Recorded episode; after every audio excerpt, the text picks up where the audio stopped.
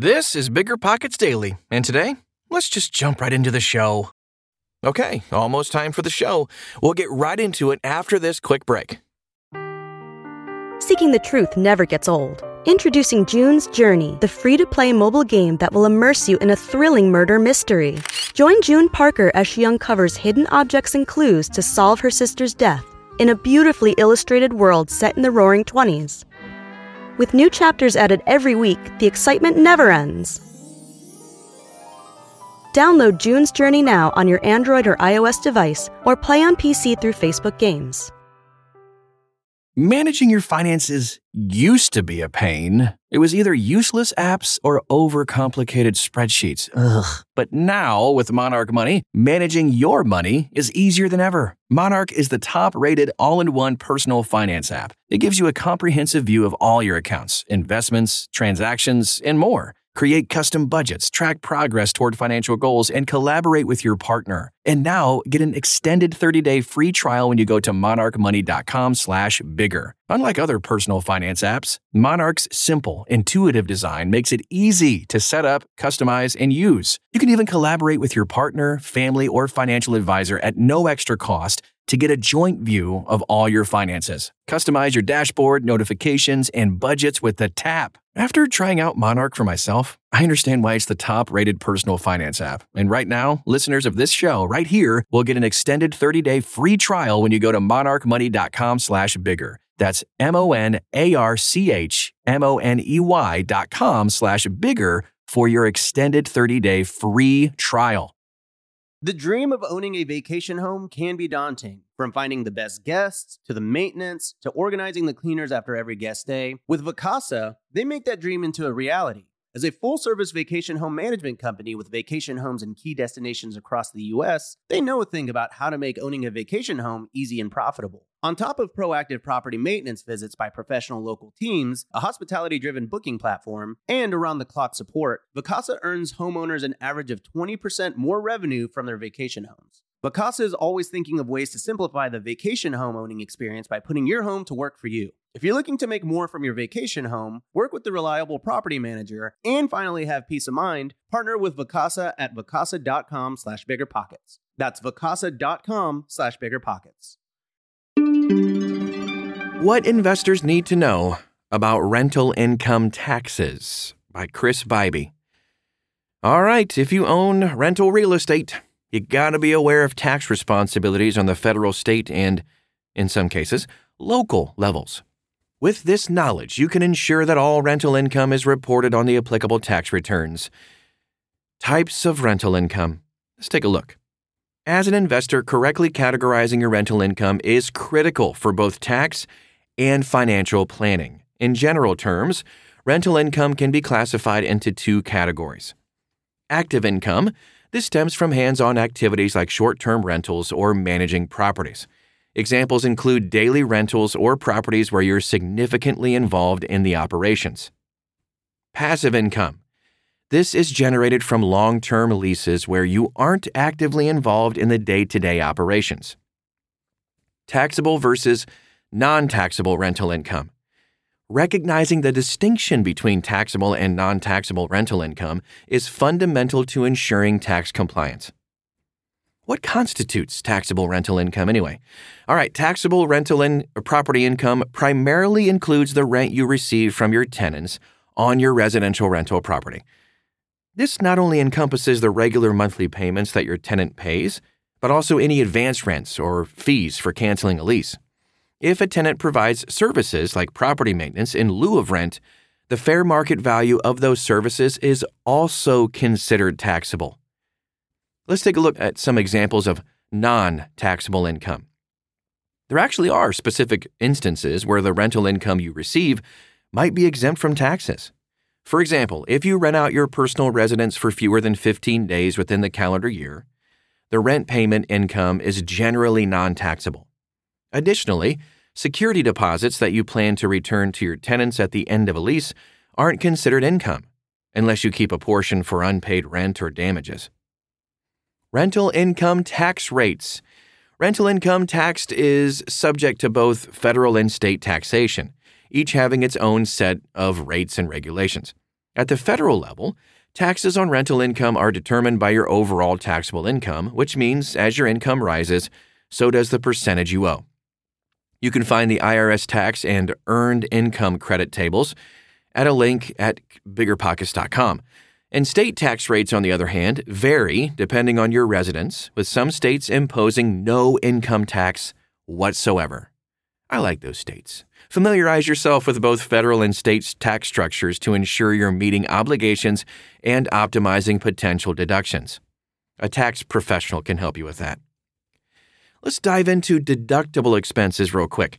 Strategically managing your deductible expenses can reduce your taxable rental income. So, familiarizing yourself with common deductions ensures you're not leaving money on the table and giving the government a free loan. Here's a list of common rental property tax deductions. Mortgage interest. This is the interest paid on a loan used to purchase or improve the rental property, which can be deducted. Depreciation. So, over time, rental property naturally wears out. This decline in its value can be deducted annually.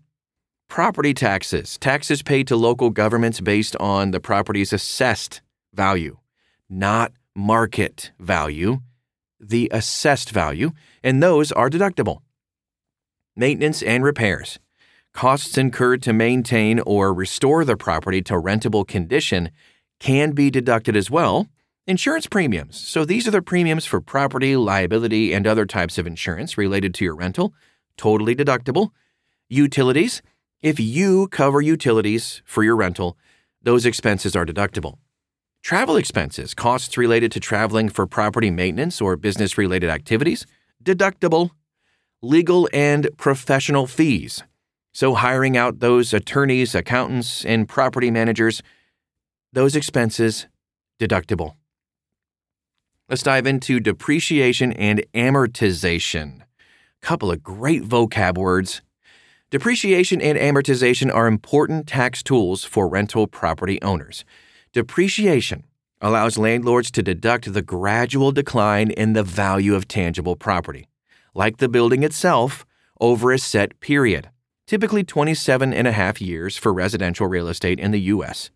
This recognizes the wear and tear properties experience over time, even if the value of the property goes up, by the way. Amortization pertains to intangible assets like a zoning variance or a leasehold interest. So instead of deducting the entire cost at once, landlords spread out the deductions over the asset's useful life. Both practices can significantly reduce your taxable income. How to calculate rental income taxes. Let's dive into the basics. Calculating rental income taxes involves a clear understanding of both your income and allowable real estate tax deductions. So follow these steps for a more structured approach. Determine gross rental income. Begin by tallying all the rent payments you've received during the year including advance rents or any other fees paid by the tenant. Factor in additional income. If you've received income through services in exchange for rent, add this to your gross rental income. Deduct allowable expenses. From your gross rental income, subtract deductible expenses.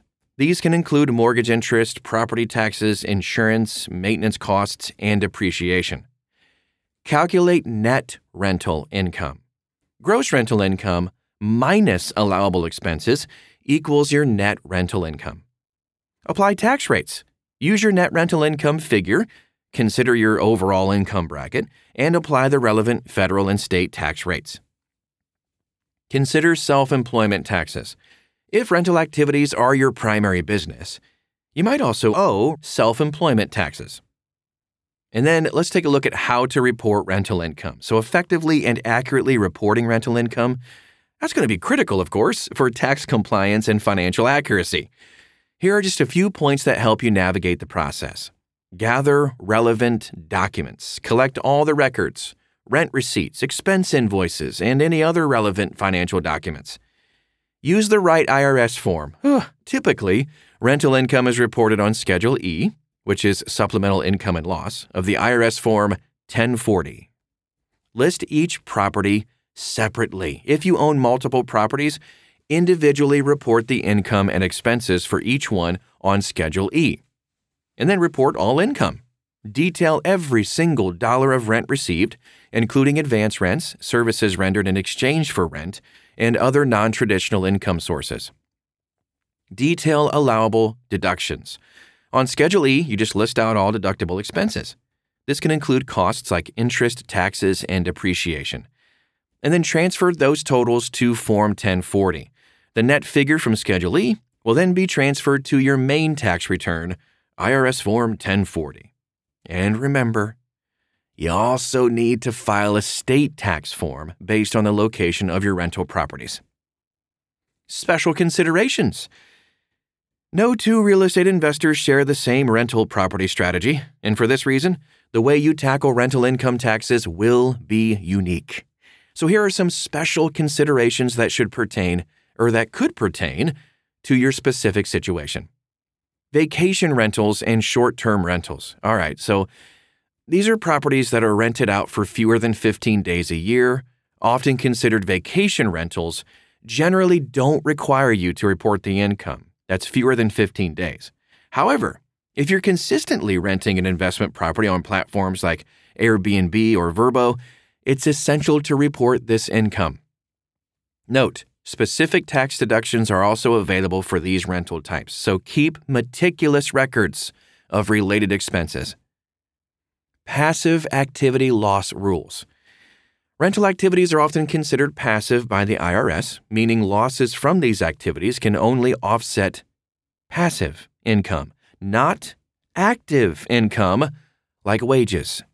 There are exceptions, especially for active participants in the rental activity, but investors gotta understand these rules. And as with anything IRS related, it can get very confusing very fast. Renting a portion of your primary residence.